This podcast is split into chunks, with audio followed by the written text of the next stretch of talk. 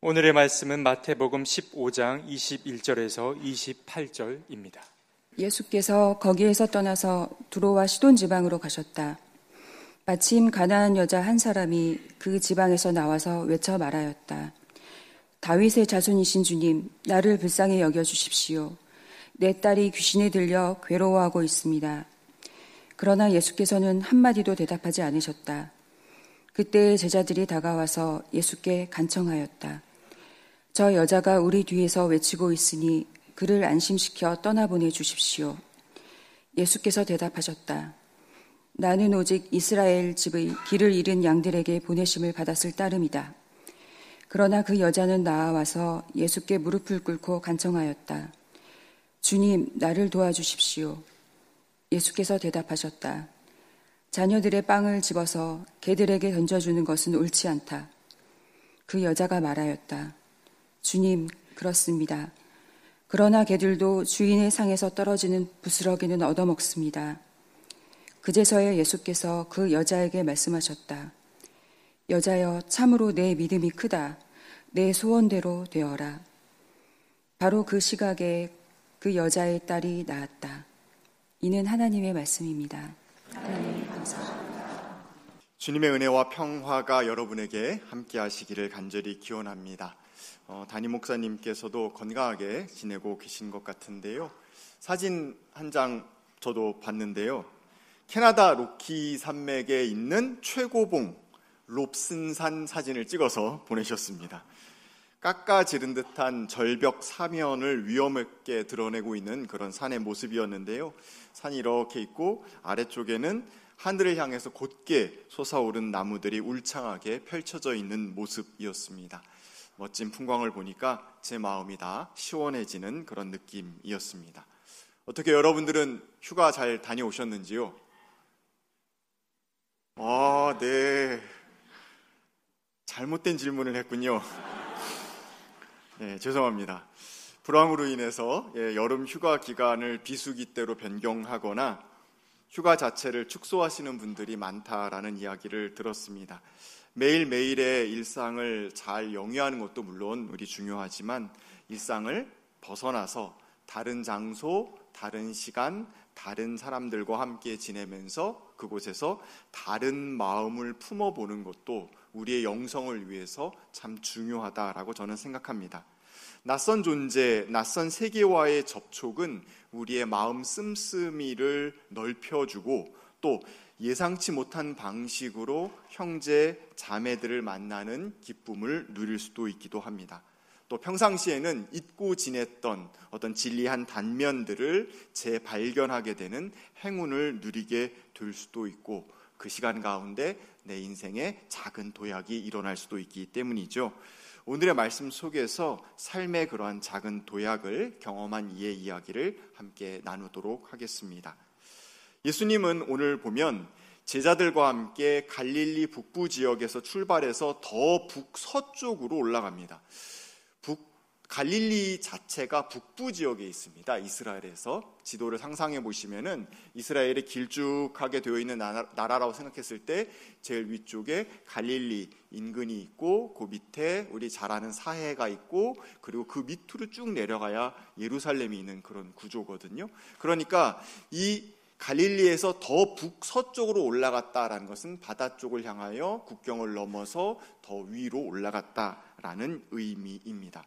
왜 그곳으로 갔는지는 우리가 정확히 알 수 없습니다. 그냥 제 생각에는 갈릴리 사역에 피로가 누적돼서 휴가를 가신 게 아닐까 아주 조심스럽게 추측해 봅니다. 우리는 예수님을 성자 하나님으로 고백하기 때문에 자주 그분의 위대하고 놀라운 면모, 이렇게 후광이 이렇게 예, 그려진 면모에만 집중하다 보니까 좀 다소 놓치는 면들이 있습니다. 사실 예수님은 성경의 고백 그대로 우리와 똑같은 한계를 지니고 계신 인간으로 이 땅 가운데 사셨습니다. 그래서 저는 인간 예수님의 소탈한 일상은 어떠셨을까라고 상상해 보곤 하는데요. 우리랑 똑같이 식사를 하고 우리랑 똑같이 일상의 자질구레한 일들을 처리하셨어야 하는 분, 그분이 우리 예수님이셨습니다. 예수님은 어떤 소소한 즐거움을 누리면서 일상의 힘든 시간들을 이겨내실 수 있었을까 상상해 보곤 합니다. 갈릴리에서 또 팔레스타인에서 목수로 사셨고 복음 선포자로 사셨던 삶이 물론 매우 팍팍하셨겠지만 그럼에도 불구하고 시간에 숨쉴 구멍, 자그마한 탈출 시도 같은 것도 주님께서 하시지 않았을까라고 저는 상상해 봅니다. 그래서 그런 의미에서 뚜렷한 목적이 없는 그 두로와 시돈 국경 너머의 이방 지역으로의 여행 이 출발된 시작된 것은 아닐까라고 저는 상상해 봅니다. 너무 발칙하고 불경한가요? 네, 죄송합니다. 그렇다면 어쨌든 그런 피정을 떠난 예수님 아마 고요하고 싶으셨을 테고 좀 묵상하고 싶으셨을 텐데요. 그 평온함이 한순간에 깨져버리게 됩니다. 한 가나안 여인의 출현 때문입니다. 그녀가 나타나자마자 아주 큰 소리로 외칩니다. 다윗의 자손이신 주님, 나를 불쌍히 여겨 주십시오. 내 딸이 귀신 들려 괴로워하고 있습니다. 그녀의 외침이 얼마나 거셌는지 성경의 단어는 크라조인데 이 말의 본래 뜻은 까마귀가 깍깍 아주 불쾌하게 우는 그 울음소리를 지칭하고 있는 거예요. 크라조 뭔가 좀 비슷하죠? 이 뜻으로부터 시작돼서 비명을 지르거나 큰 소리를 지르거나 하는 것을 나타낼 때 이 단어를 사용합니다. 바로 다음 23절에도 그녀가 그렇게 외쳤다라고 다시 한번 반복해서 들려주고 있습니다. 그녀는 도대체 어떤 내용을 그렇게 외쳤을까요? 첫 번째로 우리가 보게 되면 다윗의 자손이시여라고 이야기합니다. 여러분, 이 여인은 두로와 십돈 지방 사람, 즉 가나안의 이방 여인이었습니다. 그 사람이 상대방을 부를 때 뭐 의사 선생님 이렇게 부른 것도 아니고 뭐 선생님 이렇게 부른 것도 아니고 다윗의 자손이여 라고 부르고 있습니다. 다윗의 자손과 가나안 여인은 건널 수 없는 크다란 차이가 있습니다. 둘 사이에는 절대로 건널 수 없는 강이 놓여 있죠. 출애굽 이후로 가나안 정복할 때 다윗의 자손들이라고 할 수 있는 이스라엘 사람들은 절멸의 명령을 받아서 가나안 사람들 다 죽이는 그런 방식으로 정복해 나갔다라고 기록되어 있지 않습니까? 이후로 사사 시대를 거쳐서 다윗의 시대를 건너가면서 블레셋을 비롯한 가나안 지역 사람들과 이스라엘 사람들, 다윗의 자손 간의 전투는 그야말로 피비린내 나는 것이었습니다. 서로 간에 앙숙일 수밖에 없는 존재예요. 그런데 그 원수의 이름을 큰 호칭 존경하는 호칭으로 지금 이 여인은 부르고 있는 것입니다. 그녀가 예수님을 다윗의 자손이라고 부르는 그 말뜻 가운데에는 당신은 나를 무시하지요. 당신은 나 보기 싫지요. 내, 나도 알아요. 라는 그 마음이 담겨져 있어요. 그러나 그것을 하나 더 뛰어넘어서 그렇지만 내가 지금 너무 다급해서 그 장벽을 지금 제가 뛰어 넘으려고 합니다. 그래서 지금 소리친 겁니다. 라고 이야기하고 있는 것입니다. 그녀의 두 번째 이야기는 이겁니다. 저를 불쌍히 여겨 주십시오. 자, 불쌍히 여겨달라는 이야기. 나에게 큰 힘을, 큰 은혜를 베풀 수 있는 존재에게 충분히 할 수 있는 이야기입니다. 하지만 상대는 누구라고요? 민족의 원수와 같은 사람이라고 이야기했습니다. 그런 사람에게조차도 우리 민족의 원수라고 생각하는 사람에게조차도 그가 내려줄 알량한 자비라도 구해야 할 만큼 그 스스로가 지금 처지가 불쌍하다라고 고백하고 있는 겁니다. 다만 작게라도 베풀 능력이 있으시다고 한다면 저에게 베풀어 주십시오라는 뜻입니다. 세 번째로 그녀는 이 자기의 부탁이 자기 문제가 아니다라고 이야기하고 있습니다. 누구의 문제입니까? 내 딸의 문제입니다. 바꿔서 표현한다면 이 어미의 슬픈 청탁, 이 어미의 절절한 절규를 제발 좀 들어 주십시오라고 이야기하고 있습니다. 그녀가 보기에 자기 딸은 어떻습니까? 모든 부모가 보기에 자신의 딸이 그러하듯이 저도 그렇습니다. 예, 고슴도치입니다, 저도. 예, 자기 딸은 너무나도 사랑스러워요. 자기 딸은 고침받을 자격이 있어요. 자기 딸은 이 땅에 생명으로 태어난 이상 사랑받고 활짝 꽃을 피우면서 살아가야 할 존재인 거예요. 다른 사람들은 다 부정해도 나는 나는 그렇게 믿고 있어요. 내 딸에 대한 확신이 내 딸에 대한 희망이 내 딸에 대한 꿈이 이 여인에게는 분명히 있습니다.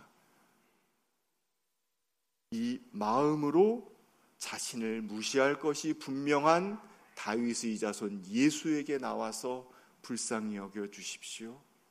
내 딸을 고쳐 주십시오라고 이야기하고 있는 것입니다. 그런데 예수님의 대답은 어떻습니까? 한마디로 묵묵부답 답답해요. 우리가 만약에 이 사건이 현장에 있었다라고 쳐봅시다. 우리 입장에서 너무나도 속상해요. 아, 엄마가 저렇게까지 얘기하는데, 아니, 지금까지 안 고쳐준 것도 아니고, 그렇게 수태 많이 고쳐주셨는데, 좀, 뭐, 뭐라도 한마디라도 좀 해주시지. 한마디 얘기 안 하세요. 우리는 도대체 예수님의 마음 속에 무엇이 있기에 이렇게 아무 말 하지 않으시는가라는 질문을 던져보지 않을 수 없습니다. 마태는 이 사건 바로 직전에 어떤 일이 있었는지를 우리에게 상세하게 기술에 들려주고 있습니다. 아까 쭉 이야기했지만 지금 갈릴리하고도 갈릴리 지역이 북쪽에 있다고 했고 저 남쪽에 예루살렘이 있다라고 했죠. 예루살렘에 성전이 있었고 여기가 중심 도시였습니다. 여기에서부터 바리새인들과 율법 학자들이 갈릴리 활동 중인 예수님과 그의 무리들을 찾아옵니다. 특별히 찾아와서 그들이 한 것은 무엇이었냐? 당신 제자들 문제 있어. 그들은 빵 먹을 때 손도 안 씻고 먹어. 라고 지적질하고 화내는 것으로 이 대화를 시작합니다. 그들은 시비를 걸기 위해서 온 존재들이었습니다.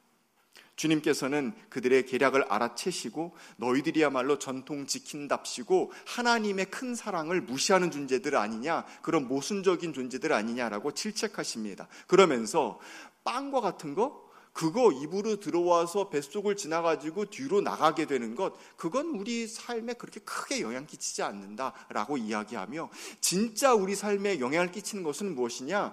마음 깊은 곳으로부터 뿜어져 나와서 입을 향해서 발화된 너희들의 그런 못된 말들이다라고 이야기하십니다. 주변 사람들에게 상처를 주고 주변 사람들에게 아픔을 주는 그 말들 그것들이 주변을 어둡게 만들고 그 발화자 자신도 어둡게 만드는 것이다. 너희는 바로 그런 존재다라고 질책하십니다. 예수님은 바리새인들과 율법 학자들의 위선을 자주 꾸짖으셨죠.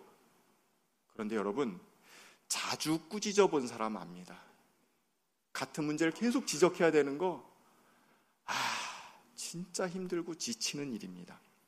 꾸짖고 또 꾸짖었는데, 이야기하고 달래는데, 또 그러고 또 그럴 때 얼마나 지치는지 모릅니다. 이적을 베풀고 치유를 하고 말씀을 전하고 하는 것 많이 에너지를 소모하는 일이죠. 하지만 진짜 예수님을 지치게 하는 것은 무엇이었겠습니까? 하나님의 사랑을 그렇게 전했는데, 그렇게 보여줬는데도 여전히 변화가 없는 이스라엘. 그들을 향하여서 정말 깊이 지치셨을 것입니다. 그리고 그 중심에는 바리새인들과 율법 학자들이 있었지요. 주님은 그들을 보면서 마음에 큰 어두움을 느끼셨을지 모르겠습니다. 아, 이스라엘의 앞날이 어쩌려고 일어나. 이렇게 변화가 없는 이들을 데리고 내가 어디로 가야 하는가? 아버지 하나님께서 나에게 그들을 맡겨주셨는데 나는 어떻게 해야 하는가? 아마 그 마음을 품고 이렇게 두로와 시돈으로 피정을 어, 휴가 여행을 오신지도 모르겠습니다. 저는 예수님의 묵묵부답이 가난 여인에 대한 뚜렷한 거부라고 생각하지는 않습니다. 그냥 지금 예수님의 마음속에 가득 차 있는 게 있어요. 뭐 이스라엘 민족에 대한 걱정. 앞으로 이제 말씀하신 속에서도 느낄 수 있지만 그 걱정이 가득 차 있는 거예요. 그러다 보니까 지금 순간적으로 눈앞에 다가온 그 여인에게 소홀하셨던 것이 아닐까라고 생각합니다. 자, 어쨌든 예수님과 제자들의 피정은 산산조각이 났습니다.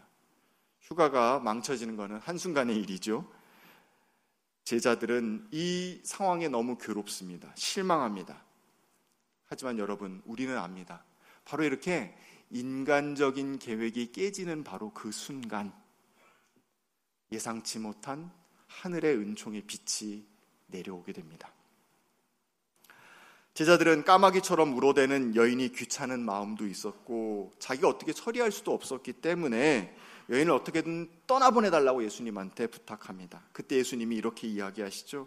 나는 오직 이스라엘의 길 잃은 그 어린 양들을 위해서만 온 사람이지 저들을 위해서 온 것이 아니다라고 매정하게 이야기하십니다.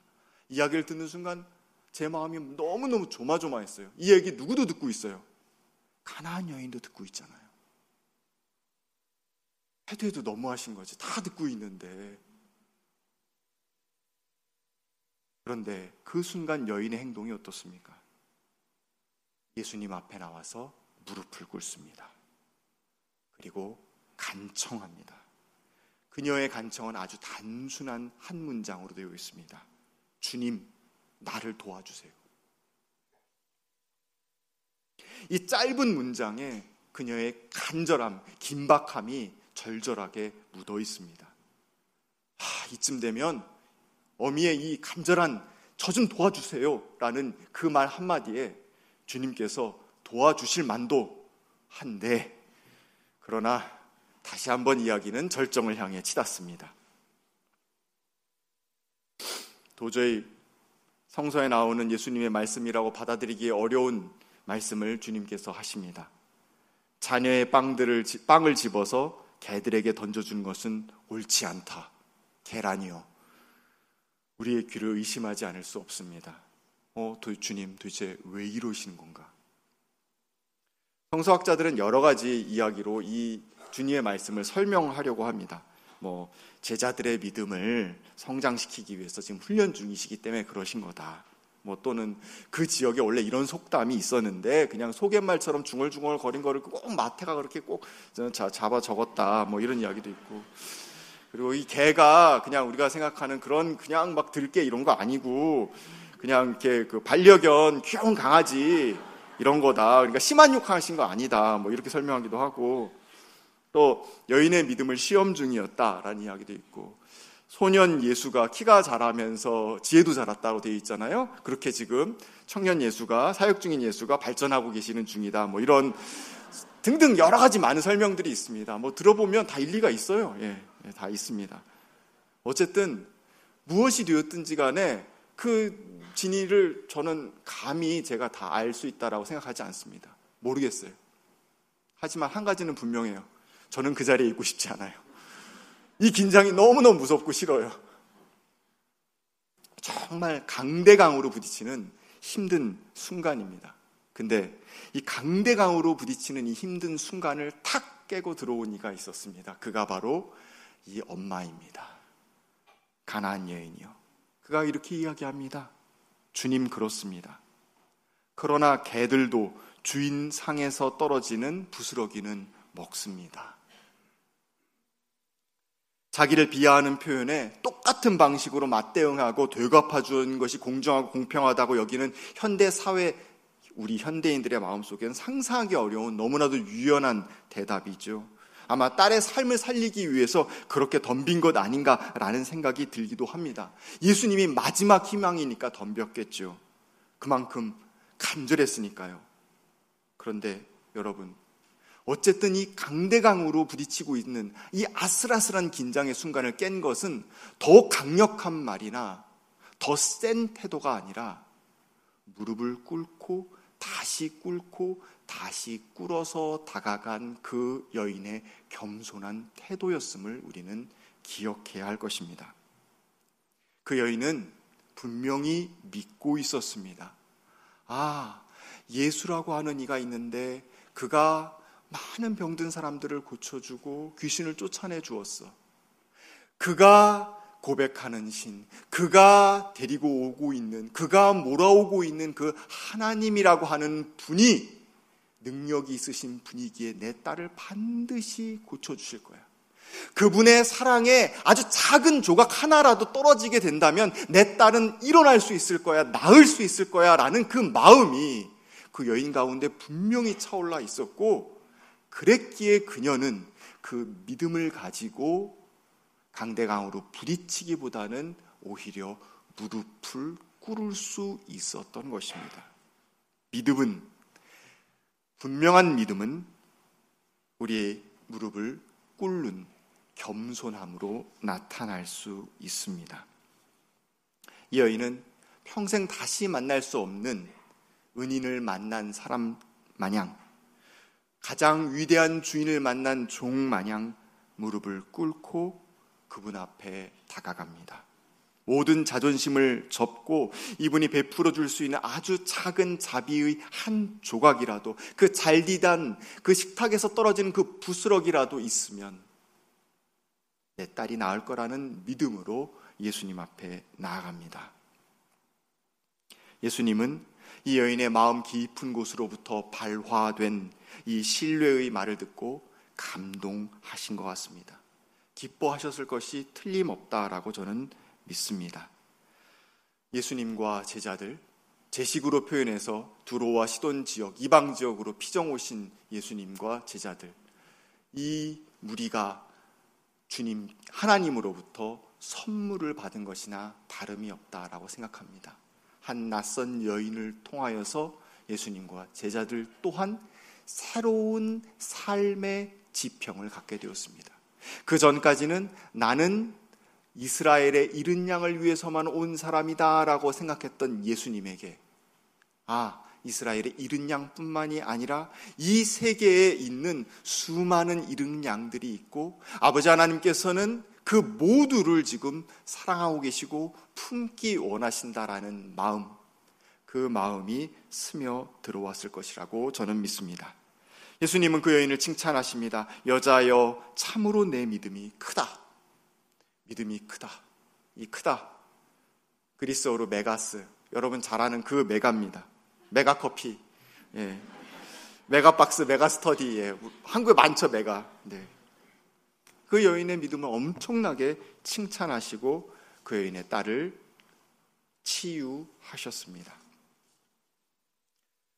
예수님의 마음을 가득 채우고 있었을 걱정, 이스라엘에 대한 걱정, 안타까움, 연민, 이 모든 것을 뛰어넘게 된 순간입니다.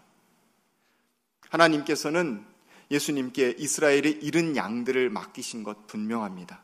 하지만 하나님께서는 동시에 그 이스라엘이라고 하는 경계 너머의 모든 생명들을 위한 계획도 갖고 계셨습니다. 하나님은 경계를 뛰어넘는 위대한 도약을 이미 하나하나 만들어가고 계셨던 분입니다. 그래서 이스라엘 사람, 이방 사람 구분할 것 없이 서로에게 큰 믿음의 영향을 거룩하게 끼치며 시너지를 일으킬 시간들을 하나님은 기다리고 계셨을 것이라고 저는 믿습니다. 이방인의 사도인 바울은 로마서에서 이렇게 이야기합니다.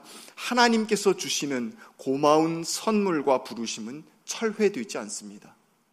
하나님의 선물은 없어지는 것이 아니라고 이야기합니다. 로마 교회에 유대계 그리스도인들도 있었고 이방계 그리스도인들도 있었습니다. 근데 대박해가 닥쳐와서 로마에서 그리스도인들이 다 쫓겨나요. 그랬다가 박해가 잦아들자 다시 로마 교회로 돌아오거든요. 고생 고생 많이 했습니다. 그 고생 가운데 그들은 믿음을 지켰습니다. 단련의 시간을 통하여서 그들은 자부심이 아주 높아졌습니다. 그런데 자부심이 커진 것만큼 믿음이 약한 사람들에 대한 무시도 커졌습니다. 예수를 구세주로 받아들이지 않고 있는 유대인들에 대한 우월감 또한 커졌습니다. 사도 바울은 그렇게 무시하고 우월감을 갖고 있는 로마 교회 교인들에게 겸손할 것을 요청합니다. 겸손함만이 세상을 변화시킬 수 있는 것입니다. 강대강으로 치닫고 있는 사회 속에서 무릎을 꿇는 자가 이기는 것, 그것이 십자가의 비밀입니다. 하나님은 약한 믿음의 사람뿐만 아니라 불순종한 유대인도 하나도 버리지 않겠다고 로마서에서 약속하셨습니다. 오히려 그들이 회개해서 주님의 자비하심을 입게 될 날이 다가오고 있다라고 표현하고 있습니다. 다시 한번 말합니다. 하나님께서 주시는 고마운 선물과 부르심은 결코 철회되지 않습니다. 우리 하나님의 사랑은 다함이 없습니다. 죽음도, 삶도, 천사들도, 권세자들도, 현재일도, 장래일도, 능력도, 높음도, 깊음도, 그 밖에 어떤 피조물도 우리를 우리 주 예수 그리스도 안에 있는 하나님의 사랑에서 끊을 수 없습니다. 생명 있는 모든 존재는 하나님께 사랑받을 자격이 있고 하나님께서는 그들을 사랑하고 계십니다. 이 위대한 사랑을 받은 우리는 그 사랑을 믿는 믿음으로 우리 가운데 있는 얄팍한 인간적인 계획 그리고 경계들을 뛰어넘을 수 있습니다. 왜? 하나님의 사랑은 제한과 경계가 없기 때문에 우리 그 사랑 받은 사람 또한 그 큰 믿음 가진 사람 또한 세상을 나누고 가르는 경계를 허물고 뛰어나아가서 사랑을 베푸는 자로 살아갈 수 있는 것입니다. 여기에 계신 여러분과 제가 큰 믿음의 사람으로 삶을 살아서 예수님께 참으로 내 믿음이 크도다 라는 칭찬을 들을 수 있기를 간절히 기원합니다. 함께 거듭의 기도 드리겠습니다. 사랑의 하나님, 우리에게 큰 사랑 베풀어 주시니 감사합니다. 살아있는 모든 존재들은 다 하나님의 그 크신 사랑 안에 있음을 이 시간 고백합니다. 주님, 모든 경계를 뛰어넘는 이 큰 사랑을 받았으니 우리도 이 사랑을 믿고 큰 믿음의 사람으로 살아갈 수 있도록 인도하여 주시옵소서. 큰 믿음의 사람은 겸손한 사람입니다. 경계를 뛰어넘고 포용하는 사람입니다. 섬기는 사람입니다. 주님, 우리의 삶을 이끌어 주시옵소서. 예수님의 이름으로 기도하였습니다. 아멘.